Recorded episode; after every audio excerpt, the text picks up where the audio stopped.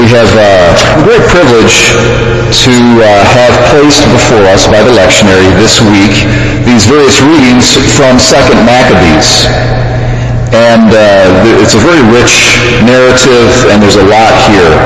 Uh, one of the important things about Second Maccabees and the Maccabees in general is that uh, they provide a kind of a template or a, blue, uh, a blueprint, if you will, uh, for the uh, biblical vision of the end of the world, the uh, kind of the apocalyptic and what's called the eschatological literature in the Bible, the images and all the symbols that are that we see in that kind of literature, like in Daniel and in the Revelation the last book of the Bible, uh, they, they're rooted in events and historical events that we read about in Maccabees.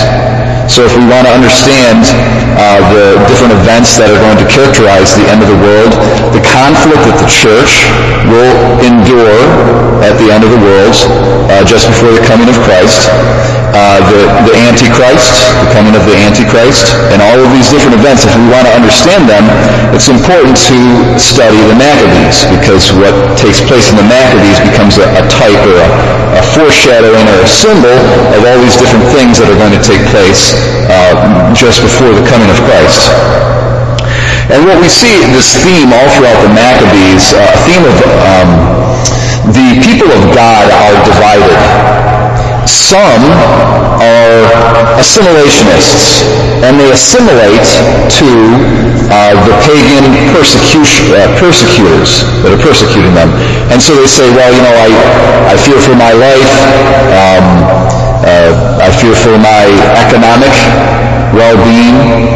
And so my religion is not that important to me. So I'm going to just forget about my religion. I'm going to assimilate to the ways of the dominant culture that's uh, putting pressure upon us as the people of God.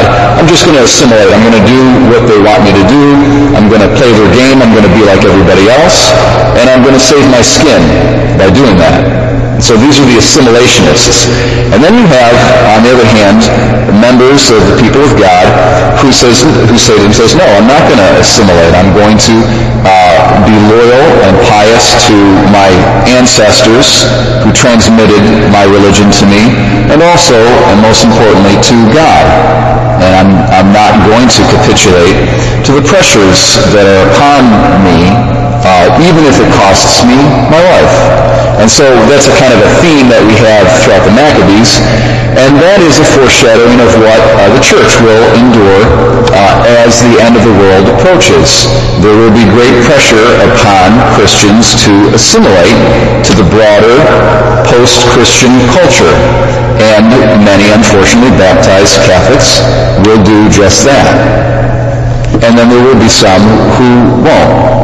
And we have to choose which group are we going to belong to? Are we going to be of the assimilationists or are we going to be of the faithful?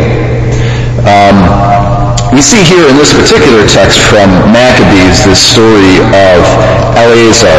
Uh, it's very powerful, very moving, and we learn a lot from this story. Uh, here he is, he's an old man, he's 90 years old he's going to die anyways of natural causes within, you know, who knows, a few years or so. And uh, his reasoning, uh, his prudence, his piety, his fidelity to his ancestors and to God are uh, exemplary. Also, his sense of self-dignity and self-worth uh, is, is really spot on. And it's a model for all of us. I, uh, I think today of um, you know something I've mentioned before another another homily, uh, daily homily. Very common practice for older folks today. Unfortunately, because of economic pressures, they might have a sweetheart. Uh, maybe their spouse has died and they've got a, a, a girlfriend or a boyfriend, and they're you know they're lonely. They're looking for companionship, and so then they they cohabitate with this person instead of marrying them. It's a very, and they do that oftentimes because of economics. It's not economically advantageous for them to marry, and so they instead cohabitate. And it's a very common practice today.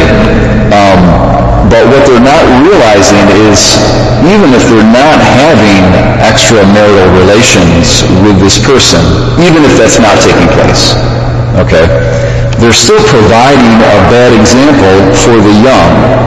Okay, so they're contributing to the breakdown of marriage in society by doing that. Uh, and it's a grave sin. And uh, they're very selfish in their whole outlook on life. And, and they're not thinking about others. Now we have Eleazar who provides the exact opposite example.